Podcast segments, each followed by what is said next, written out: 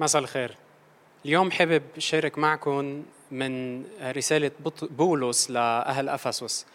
حابب أحكي عن موضوع كل بركة روحية. بيقول بهالرسالة أنه الله باركنا بكل بركة روحية. ولكن قبل ما أحكي عن كل بركة روحية وشو كان قصده وكيف كل بركة روحية ممكن أنها تظهر بحياتنا حابب أني أشارك معكم شوي خبركم ليش بولس كان عم بيحكي هالموضوع وشو كان آه، الوضع بكنيسة أفسس. كنيسة أفسس هي وحدة من الكنايس اللي صار فيها يمكن أعظم نهضة.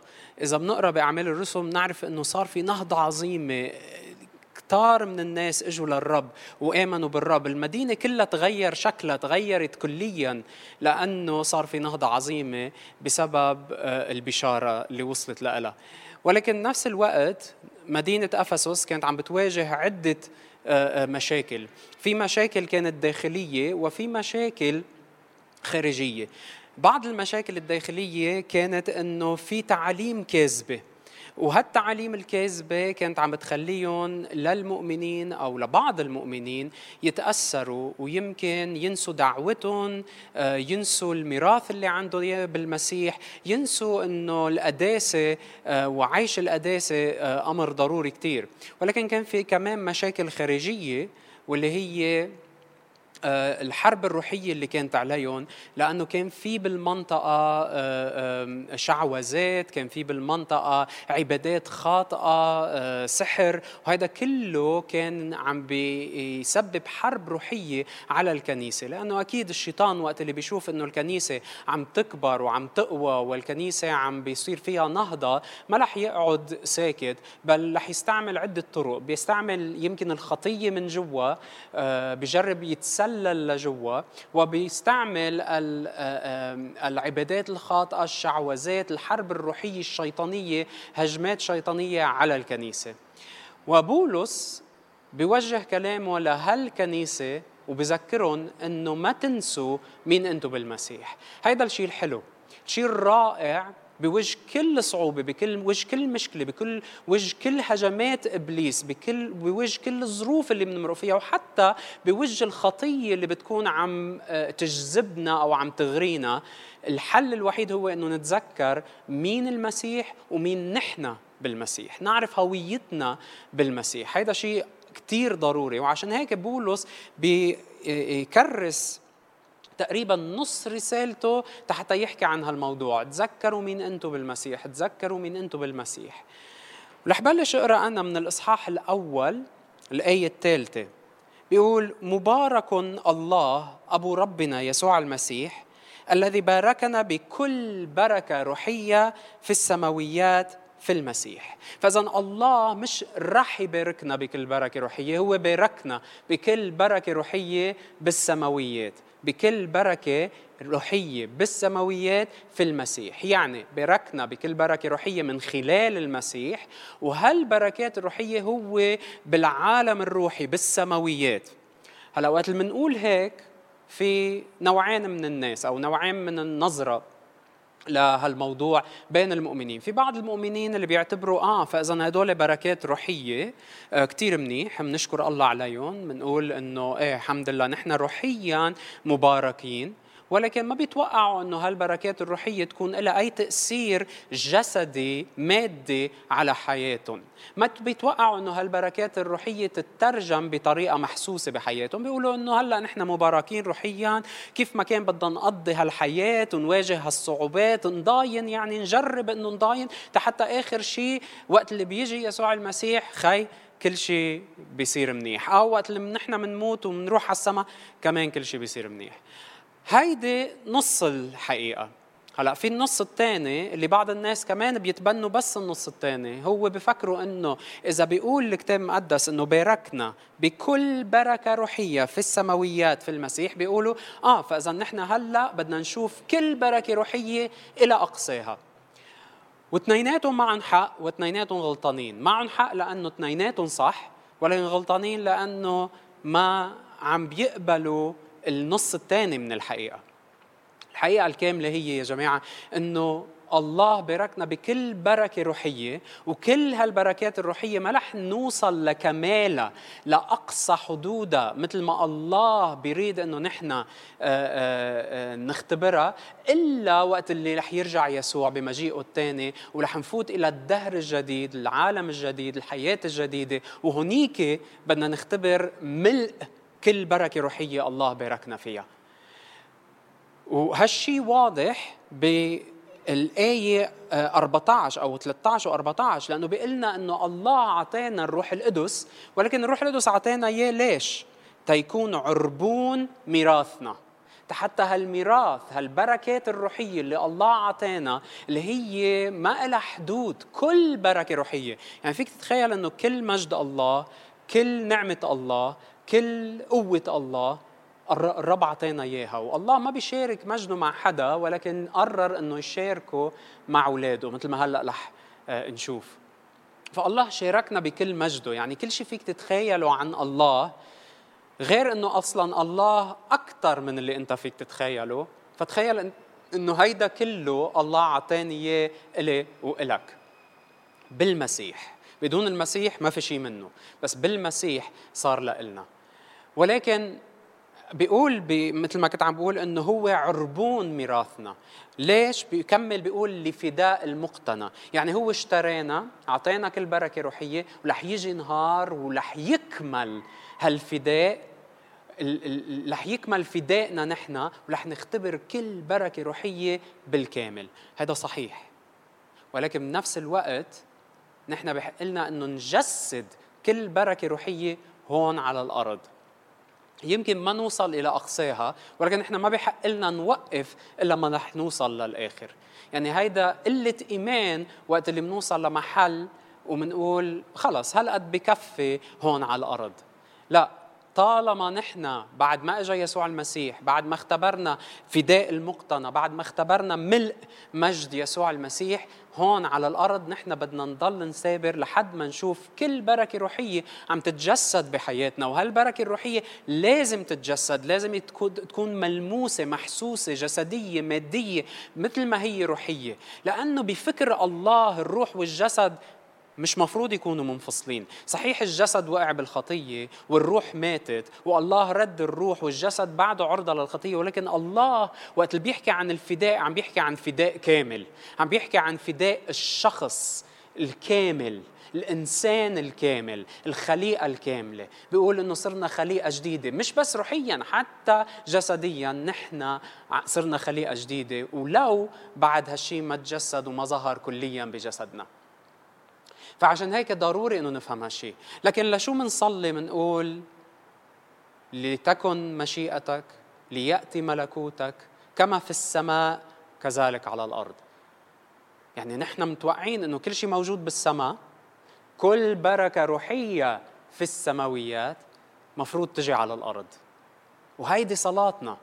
وإذا نحن ما بدنا نشوف كل بركة روحية أو ما بنتوقع كل بركة روحية تجي وتتجسد بحياتنا بطريقة جسدية ملموسة والناس يشوفوها ما لازم نصلي هالصلاة. ليش؟ ما لازم نصلي صلاة لأبانا. نقول له أبانا الذي في السماوات ليتقدس اسمك ليأتي ملكوتك لتكن مشيئتك كما في السماء كذلك على الأرض. ما هو أعرب عن مشيئته. مشيئته أنه يباركنا بكل بركة روحية. فإذا كل بركة روحية لازم تتجسد بحياتنا لازم تصير حقيقة ملموسة. وهيدا التوازن بين هالفكرتين ضروري يكون موجود بحياتنا. فإذا كيف بدها تتجسد هالبركات الروحية؟ رح كمل واحكي شو هن هول البركات الروحية. فاذا قال تبار مبارك الله أبو ربنا يسوع المسيح الذي باركنا بكل بركة روحية في السماويات في المسيح كما اختارنا من قبل تأسيس العالم لنكون قدسين وبلا لوم قدامه قدامه في المحبة. فاذا أول بركة روحية بيحكي عنها هي إنه نكون قديسين وبلا لوم قدامه. مش بس قدام الناس هلأ عم نحكي قدامه. فأول شغلة بنظر الله قدام الله نحن صرنا قديسين. وقديسين هي مش مجرد إنه نحن صرنا طاهرين مع إنه هيدا جزء من الحقيقة. لأنه نحن الرب طهرنا من خطايانا بدم يسوع المسيح. ولكن هيدي مش كل الحقيقة. القديسين كلمة قديسين يعني نحن صرنا مختارين مفروزين منفصلين غير عن العالم كله. وين؟ بنظر الله أولا. بنظر الله اولا. يعني وقت الله بينظر على كل شخص بالمسيح كل مؤمن بيسوع المسيح بيشوفه غير عن العالم كله. بشوف المسيح فيه. صرنا نحن مفصولين مفروزين. وهيدا الشيء ضروري إنه نفهمه. هيدا الشيء ضروري إنه يتجسد على الأرض. ضروري إنه نحن نعيش حياة تفصلنا عن العالم. ضروري إنه تظهر نعمة الله رضا الله بركة الله بحياتنا بطريقة تفصلنا عن العالم. يعني لازم نتوقع إنه الناس اللي حولنا يبلشوا يشوفوا شيء غير غريب. يقولوا لنا أنت فيك شيء غير أنت أنت عندك شيء غريب. أنا بتذكر وقت اللي كنت بالجامعة كان في مجموعة من المؤمنين نحن بنصلي مع بعض ودائما كنا يعني كان في هيك مثل نهضة كان في حركة بالجامعة وأشخاص عم ينضموا لهالمجموعة. وكان في شاب تعرفنا عليه وتعرف علينا وصار يدرس معنا بوقت الامتحانات ما كنا بنعرفه قبل. وقت الامتحانات اجى وطلب إنه نساعده بالدرس وصرنا نحن نجتمع ندرس مع بعض.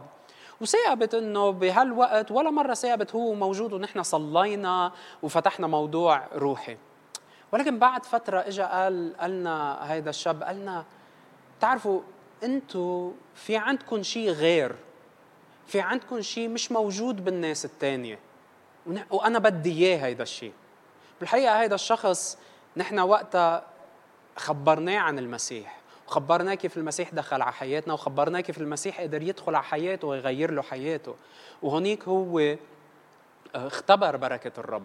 اختبر بركة الرب وبعدها بيختبرها. الرب شفاه الرب حرره الرب آه، آه، أعطاه أولاد وقت اللي كان هو ما عم بيقدر يجيب أولاد. يعني تغيرت حياته بطريقة مش طبيعية. وبعده الرب عم بيشتغل بحياته. بسبب إنه شاف شيء مختلف. شافنا إنه نحن قديسين. يمكن ما بنستعمل هالكلمة لأنه بهالأيام صارت كلمة قديس شوي مستعملة بطريقة كثير دينية. ولكن كلمة قديس معناتها مفصول مكرس لله غير عن العالم العادية مش لأنه نحن أشطر وأحسن وأذكى لا بالعكس. الرب اختار جهلاء وضعفاء العالم. حتى يفرزهم لإله ويظهر مجده يظهر غناه يظهر تظهر حكمته فينا. فضروري إنه يظهر تظهر قداستنا بطريقة ملموسة. ضروري إنه مبين إنه نحن مختلفين عن العالم. يعني بطريقة شغلك. أنت وعم تشتغل. الرب الناس عفوا الناس يشوفوا إنه الرب عم بيبارك شغلك غير من إنه عم بيبارك شغلهم. وصدقوني هيدي ما لها علاقة بأنت وين بمنصبك وقد معاشك. لأنه شو ما كان معاشك. في مرات الناس اللي عندها معاش عالي ومنصب عالي بتطلع بالناس اللي تحتها وبتقول إنه في بركة مختلفة بحياتك. في شيء بيصير. انت دايما الرب بي بي بيستجيب لصلاتك. أنا بمحل شغلي معظم الناس اللي بشتغل معهم من خلفية غير مسيحية. هن بيجوا بيقولوا لي بيقولوا لي ليفون انت ادعي لنا انت صلي لنا لأنه صلاتك مستجابة. هن مرات وقت اللي بيصير معي شيء آه، بركة غير متوقعة. الظروف بتتغير بطريقة مفاجئة. ما حدا كان بيتخيل أنه ممكن آه، تتغير وبتكون لمصلحتي. هن بيجوا بيقولوا أصلا أنت الرب بحبك في بركة بحياتك في شيء أنت غير. وهيدا الشيء كله لأنه قداسة الله أو القداسة اللي الرب عطينا إياها منا بس بقيت روحيا بالسماويات. هي بركة روحية عم تتجسد على الأرض. وضروري إنه تتجسد بحياتك تتوقع بالإيمان إنه تتجسد بحياتك. كيف أنا الناس رح تقول لي إنه أنت صلاتك مستجابة إذا ما صليت بالإيمان قدامهم وقلت لهم أنا عم صلي لهالموضوع وأعلنت هالشيء ففي شيء لازم أنا أعمله حتى هالبركة الروحية تتجسد جسديا بطريقة ملموسة منظورة من الناس اللي حولي. تاني شغلة قال لهم إياها بتكونوا بلا لوم. وبلا لوم يعني نحن بنوقف قدام الله وقت اللي الله بيشوفنا بيشوفنا مستورين بالمسيح مثل ما بيقول بكولوسي ثلاثة بيقول إنه صارت حياتنا مستترة بالمسيح.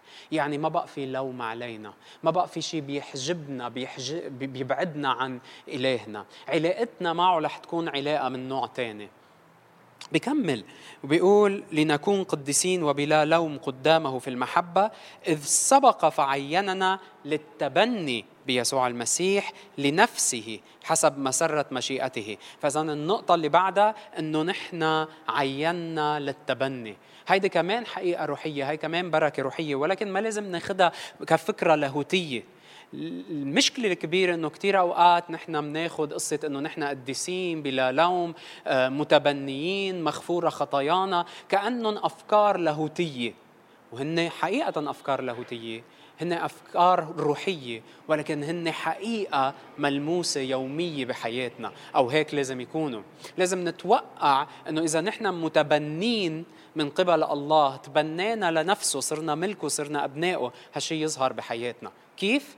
يوحنا 1 12 بيقول لنا بكل وضوح. بيقول أما الذين قبلوه أي المؤمنين باسمهم أعطاهم سلطانا ليكونوا أبناء الله. إذا نحن متبنين صار عندنا سلطان أبناء الله.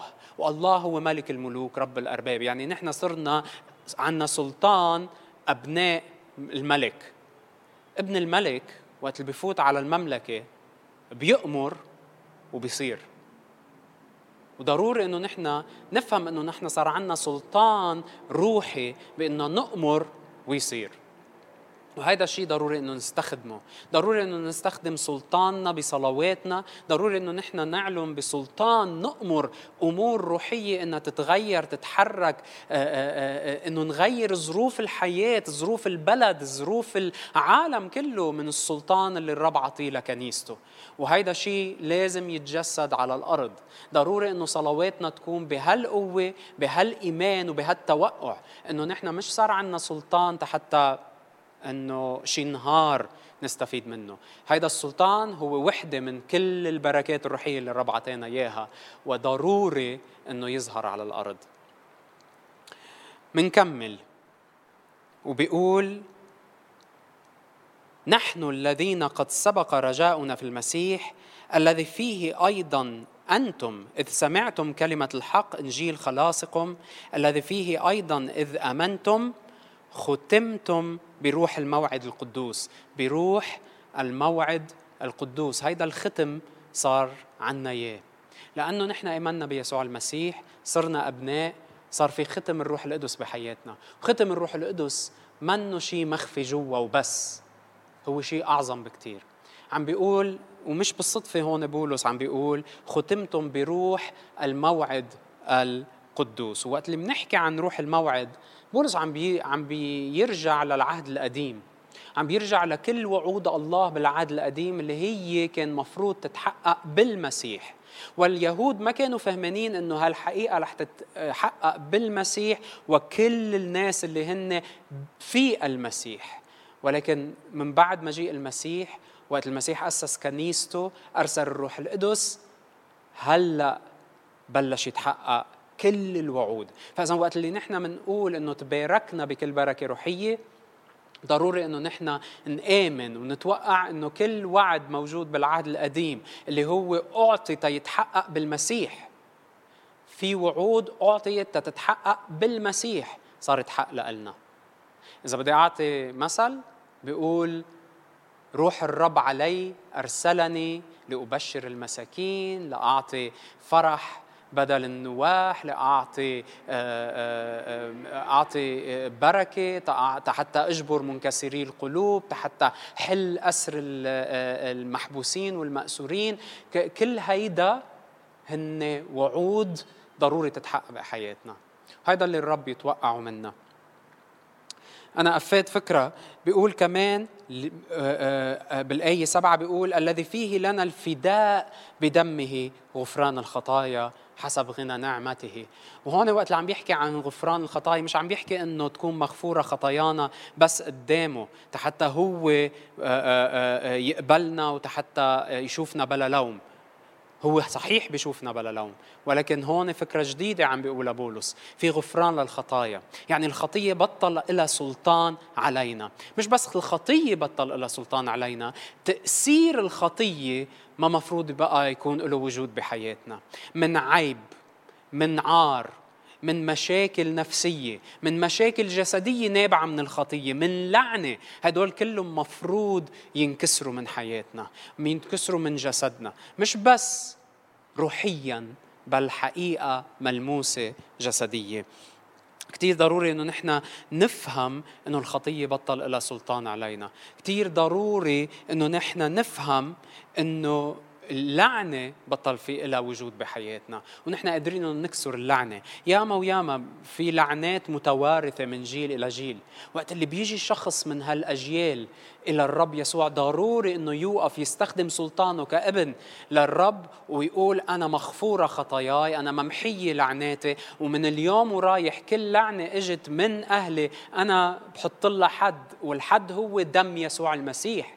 بتجي وبتضرب بهالحيط بهو اللي هو جدار آه، آه، دم يسوع المسيح وما بتنتقل لحياتي ولا من حياتي إلى حياة أولادي. بتنتهي هونيك.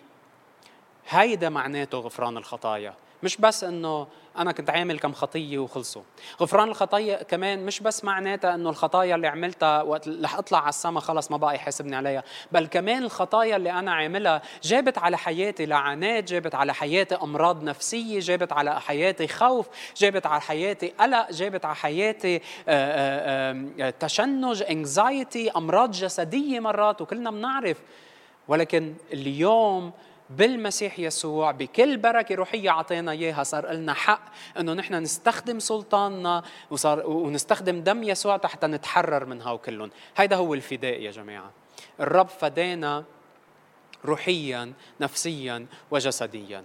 وضروري إنه نحن نبلش نختبر ثمار هالفداء بحياتنا. بكل بركة روحية.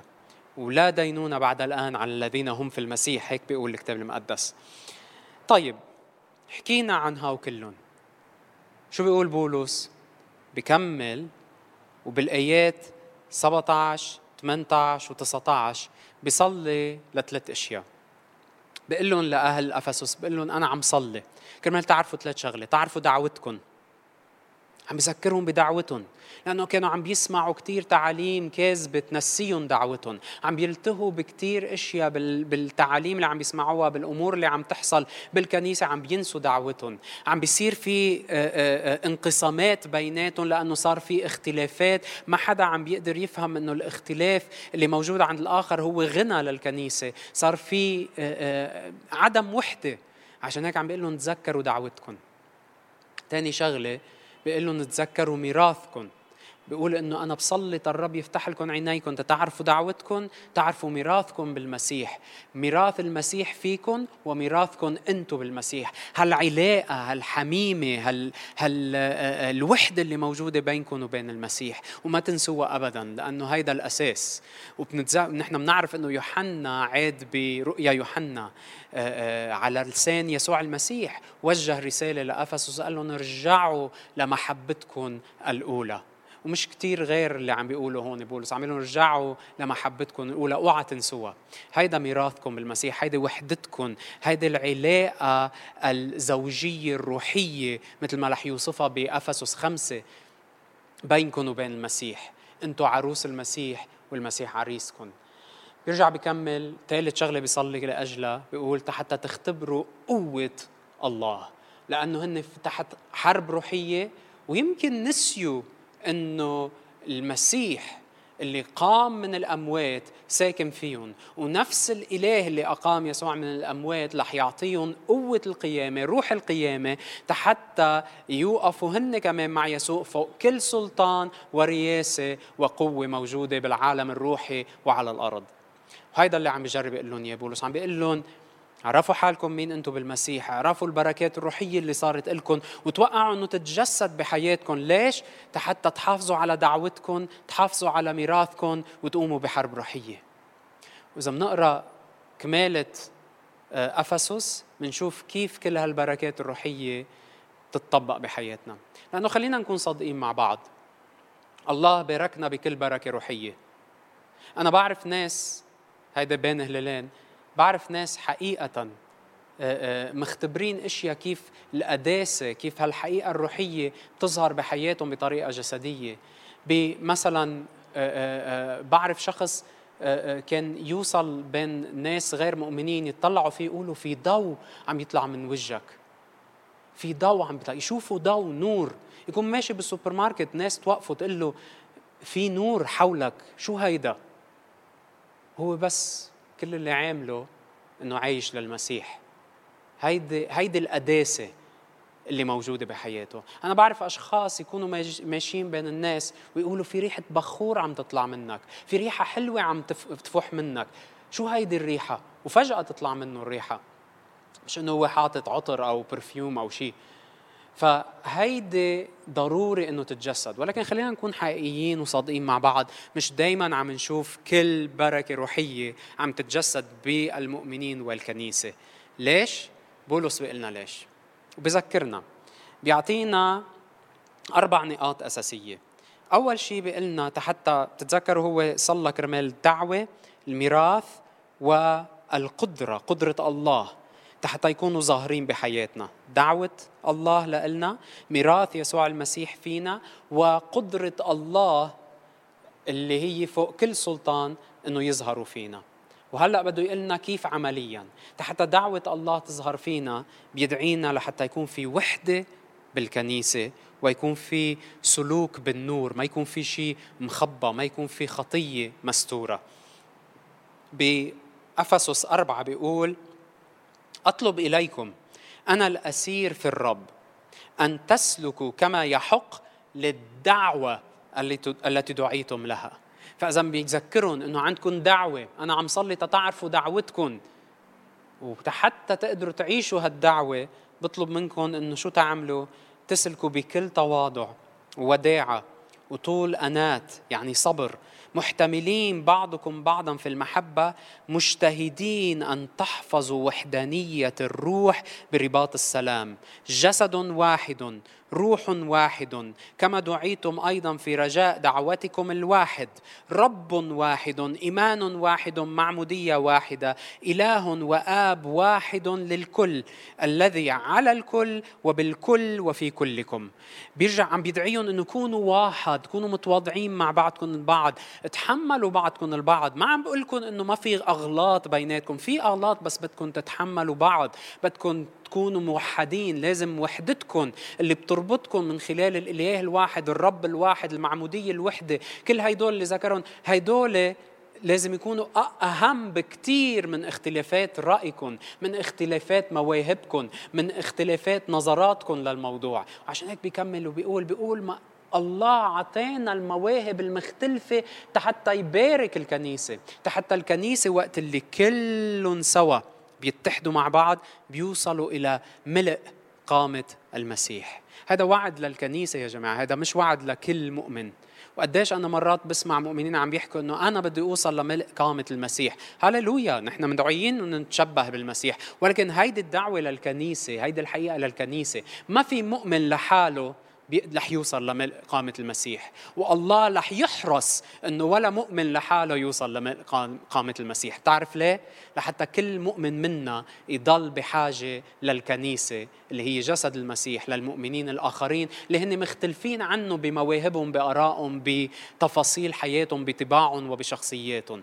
ولكن عندهم حب واحد رب واحد إله واحد معمودية وحدة روح واحد. فهيدي دعوته لبولس بالأول. عم بيقول بدكم تشوفوا كل بركة روحية بالكنيسة توحدوا. كونوا واحد. بغض النظر عن الاختلافات. الاختلافات وقت اللي بتنربط مع بعضها بالعكس هي اللي رح تجيب النضج الروحي. ملء قامة المسيح. بيناتكم. أنا عم بقول كل هالكلمات ما عم فوت بالتفاصيل الآيات ولكن أنا بدي شجعك وشجعك أنتوا اللي عم تسمعوني إنه تروحوا تقروا هالمقطع كله رح تشوفوا إنه حقيقة أوف بولس هيدا اللي عم بيحكيه. عم بيقلنا إنه نتوحد حتى ننال كل بركة روحية بالكنيسة وهالشي رح يجيب نضوج بالكنيسة بغض النظر عن اختلافاتنا. تاني شغله بيقلنا إذا بدكم حياه تعيشوا دعوتكم وتشوفوا كل بركة روحية عم عم تظهر بحياتكم اسلكوا بالنور. ما تخلوا خطية مستورة. ما تخلوا أي شيء مخفي. اسلكوا بالنور. وهون دعوتي لكل مؤمن إنه يكون عنده على القليله شخص واحد عم بيتابعه روحيا. شخص واحد بيعرف كل تفاصيل حياته روحيا. ما يخلي خطية مستورة ما يخلي خطية آه، مخفية. ما يعمل أي عمل بالظلمة بل يفضح الظلمة حتى نور المسيح يدخل ويحرره حتى نور المسيح يجي ويفيقه من النوم الروحي اللي هو فيه. وهيدا وعد الرب وشوف هونيك النهضة اللي ممكن تصنعها الكنيسة إذا كل مؤمن عايش بهالطريقة. ثالث شغلة بيدعينا حتى نكون خاضعين لبعضنا البعض. أكيد في تفاصيل ما عم فوت فيها ولكن عم بسط الموضوع. حتى نختبر ميراث يسوع المسيح فينا حتى نختبر علاقة حميمة بيننا وبين المسيح وهيدا الشيء يجيب لنا كل بركة روحية على حياتنا. نحن بحاجة لعلاقاتنا مع بعضنا البعض. يكون في حب وصدق وخضوع لبعضنا البعض بالمسيح. هذا شيء كتير ضروري. من الأول وقت اللي سألوا يسوع قالوا له شو أعظم وصية؟ قال لهم تحب الرب إلهك من كل قلبك ومن كل فكرك ومن كل نفسك وكل قدرتك بكل كيانك. بس قال لهم لحظة لحظة ما خلصت هون. في وحدة مثلها تحب قريبك كنفسك. يوحنا كمان برسالته بيقول ما حدا يقول لي بحب الله اللي أنا مش شايفه. إذا ما عم بحب الإنسان خيه بالكنيسة اللي هو دايما قدامه. فعشان هيك حبنا لله هالعلاقة الحميمة هالميراث اللي نحن عنا إياه بالمسيح واللي المسيح عنده إياه فينا. واللي بولس هون بيشبهه بعلاقة الزواج ما رح يتحقق إلا إذا كان في علاقات خضوع بيننا وبين بعض. عشان هيك بيقول ب الآية بالإصحاح الخامس الآية الأولى بيقول كونوا متمثلين بالله كأولاد أحباء واسلكوا في المحبة كما أحبنا المسيح أيضا وأسلم نفسه لأجلنا قربانا وذبيحة لله رائحة طيبة. وبيكمل وبيقول هيدا ميراثنا مع يسوع المسيح. وبكم وبآخر الاصحاح آه، قبل آخر الإصحاح بيقول خاضعين بعضكم لبعض في خوف الله. خاضعين بعضكم لبعض في خوف الله. وبيحكي عن الزوج والزوجة. بيقول لهم اخضعوا لبعضكم البعض. بيقول لها للزوجة اخضعي له بس أنت كمان حبها. مثل ما بتحب جسدك مثل ما المسيح قدم نفسه للكنيسة. بيرجع بيحكي مع الأباء والأبناء بيقول حبوا بعض. الأبناء يطيعوا ويخضعوا للأباء والأباء ما يضغطوا على أولادهم لدرجة أنه يهلكون يقرفون آه، خضوعهم وطاعتهم. بل بالعكس يكون في حب مثل حب الآب لأبنائه حب الله الآب لأبنائه. بكمل بيحكي حتى عن العبيد وأسيادهم. بيقول للعبيد طيعون ولكن بيقول للأسياد حبون احترمون باركوهم مثل كأنه أخوة لإلكم لأنه هن أخوة لإلكم فهيدا اللي عم بيحكيه هون بولس. عم يدعي الكنيسة لعلاقات صحيحة بيناتها. خضوع واحد للثاني فهيدا اللي رح يجيب بركة روحية لحياتنا. عشان هيك أنا بدي أدعيك أنت تفحص حياتك. تشوف وين في عدم خضوع.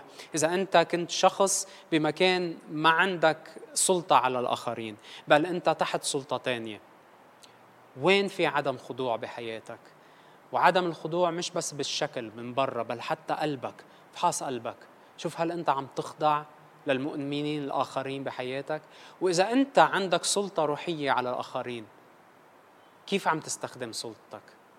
إن كانت سلطة بالكنيسة أو سلطة بالعائلة كيف عم تستخدم سلطتك؟ أو حتى سلطة بالشغل لأنه هون هيدا اللي عم بيحكي عنه. كيف عم تستخدم سلطتك؟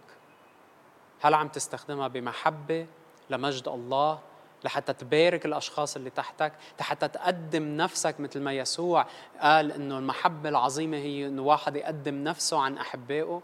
هل هل هيدا الشيء اللي عم تعمله؟ إنه هيدا شيء كثير ضروري يا جماعة. نحن بحاجة إنه الكنيسة تمشي بهالمستوى من المحبة والخضوع حتى نشوف بركة كل بركة روحية عم تتجسد بحياة المؤمنين وبحياة الكنيسة ككل. وبالآخر تتذكروا هو صلى حتى يعرفوا قوتهم سلطانهم بيدعيهم لحرب روحية. بيقول لهم ما تكونوا باسيف ما تكونوا منعزلين ما تكونوا يعني بس بتتلقوا حرب روحية. لا قوموا حاربوا. حاربوا. وبيحكيهم عن سلاح الله الكامل. بيقول خذوا سيف الكلمة. استخدموا كلمة الله حتى تحاربوا قوى الشيطانية. استخدموا كلمة الله حتى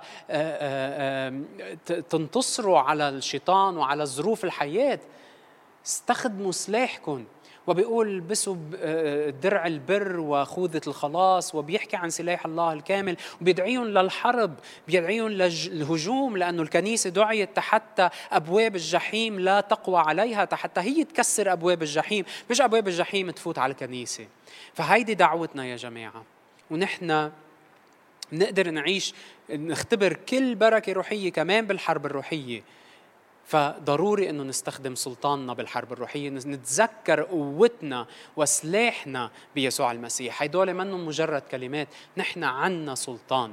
نحن قادرين إنه نحارب بيسوع المسيح. نحن قادرين إنه بصلواتنا نهز عروش وممالك نحن قادرين إنه نعلن حماية على الكنيسة نعلن حماية على بلدنا. نحن قادرين إنه نغير ظروف الحياة بقوة يسوع المسيح اللي موجودين موجود فينا. وهيدا ضروري إنه نحن نفهمه. ضروري إنه نحمل سلاح الله الكامل نتصدى لكل حرب روحية عم بتواجه الكنيسة اليوم عم تواجه المؤمنين اليوم. وما نكون بس أنانيين نفكر بحالنا وبكنيستنا المحلية بل نفكر بالعالم كله بالكنيسة ككل. أنا بدي أشجعك إنك تعرف وتدرس في في آه، آه، محلات على الإنترنت فيك تروح آه، وتشوف مثل website في مثلا في website اسمها Operation World فيها رزنامة حتى تصلي كل يوم لكنيسة بلد معين. ففيك أنت تتحد مع الكنايس ككل مع كنيسة الله ككل وتكون عم بتصلي. لأنه هون بولس بيقول لهم صلوا بالروح. هيدا هيدي حربكم صلوا بالروح. البسوا سلاح الله وحاربوا معنا بالصلاة. صلوا بالروح بكل وقت وما تنسوا تصلوا لي أنا كمان بيقول بولس لحتى أنشر كلمة الله لحتى أنشر ملكوت الله. فهيدي دعوتنا يا جماعة. ضروري إنه نستخدم قوتنا. وهيدا اللي كان عم بيحكيه بولس. فإذا بولس قال نحن مباركين بكل بركة روحية نحن بدنا كل بركة روحية تظهر بحياتنا. في محل بأفسس واحد كمان محل ما قال إنه بكل بركة روحية مباركين بيقول إنه لتدبير ملء الأزمنة ليجمع كل شيء في المسيح ما في السماوات وما على الأرض في ذاك يعني في يسوع اللي هو حبنا وصار نصيبنا. يا جماعة دعوة الله خطة الله إنه يجمع السماء بالأرض. يجيب كل بركة روحية أعطينا إياها. مش رح يعطينا إياها ومش بس محضرنا إياها هو أعطينا إياها. بس نحن نجيبها على الأرض حتى الله يجمع بين السماء والأرض. وأكيد هالشيء ما رح يتحقق كليا إلا بمجيء يسوع الثاني ولكن اليوم دور الكنيسة إنه تجيب السماء على الأرض. كيف؟ نعيش بوحدة نكون سالكين بالنور بعيد عن كل زنا وخطية وفجر وكل هدول الأشياء اللي بيذكرهم هون. نكون خاضعين لبعضنا البعض حب لبعضنا البعض وآخر شيء نقوم بحرب روحية. بدي أنهي بهالفكرة. وقت بتقرأ عن سلاح الله اللي بيحكي عنه بولس هون رح تلاحظ إنه ما في قطعة لظهرك. في قطعة لصدرك في قطعة على اجريك في ترس تمسكه بإيدك في سيف في خوذة لراسك بس ظهرك ما في له قطعة حتى تحميه. بتعرف ليه؟ لأنه ولا مرة الله رح يدعيك إنك ترجع وتهرب بحربك الروحية. إنك تفرجي ظهرك لعدوك ولا مرة بل بالعكس بيقول إنه هو رح يعطيك الانتصار. وقت العدو رح يجي بوجهك رح أنت تطارده ورح تشوف أنت ظهره. فتمسك بسلطان يسوع المسيح اللي بحياتك بقدرته الفايقة اللي عاملة فينا بقوة القيامة واللي بتت... وضعتنا مع يسوع المسيح بكل بركة روحية. آمين. رب يبارككم أنا بدي صلي وأختم. يا رب يسوع أنا بصلي إنه كنيستك بدي صلي نفس كلمات بولس إنه كنيستك تمتلي بروح الحكمة والإعلان حتى قلوب المؤمنين تستنير يا رب ويعرفوا دعوتهم رجاء دعوتهم فيك ويتمسكوا بهالدعوة يا رب. يتمسكوا بهالدعوة بحبهم لبعض البعض بوحدتهم ببعض البعض بخضوعهم لبعض البعض. وبسلوكهم بالنور بعيدة عن كل خطية. يتمسكوا بميراث المسيح فيهم ميراث القديسين. يتذكروا أنه كل قديس تاني هو خي وأخت لإلهم. ونهاية كمان يتمسكوا بالقدرة الفائقة اللي أقامت يسوع من بين الأموات واللي هي عاملة فيهم. حتى تكون عم تجلسهم مع يسوع المسيح فوق كل رياسة وسلطان ويستخدموا هالسلطان حتى يقوموا بحرب روحية ما فيها تراجع أبدا بل دايما لقدام من مجد إلى مجد لحتى نصير إلى ملء قامة المسيح. باسم يسوع بركة على الكنيسة نور على الكنيسة. أمين.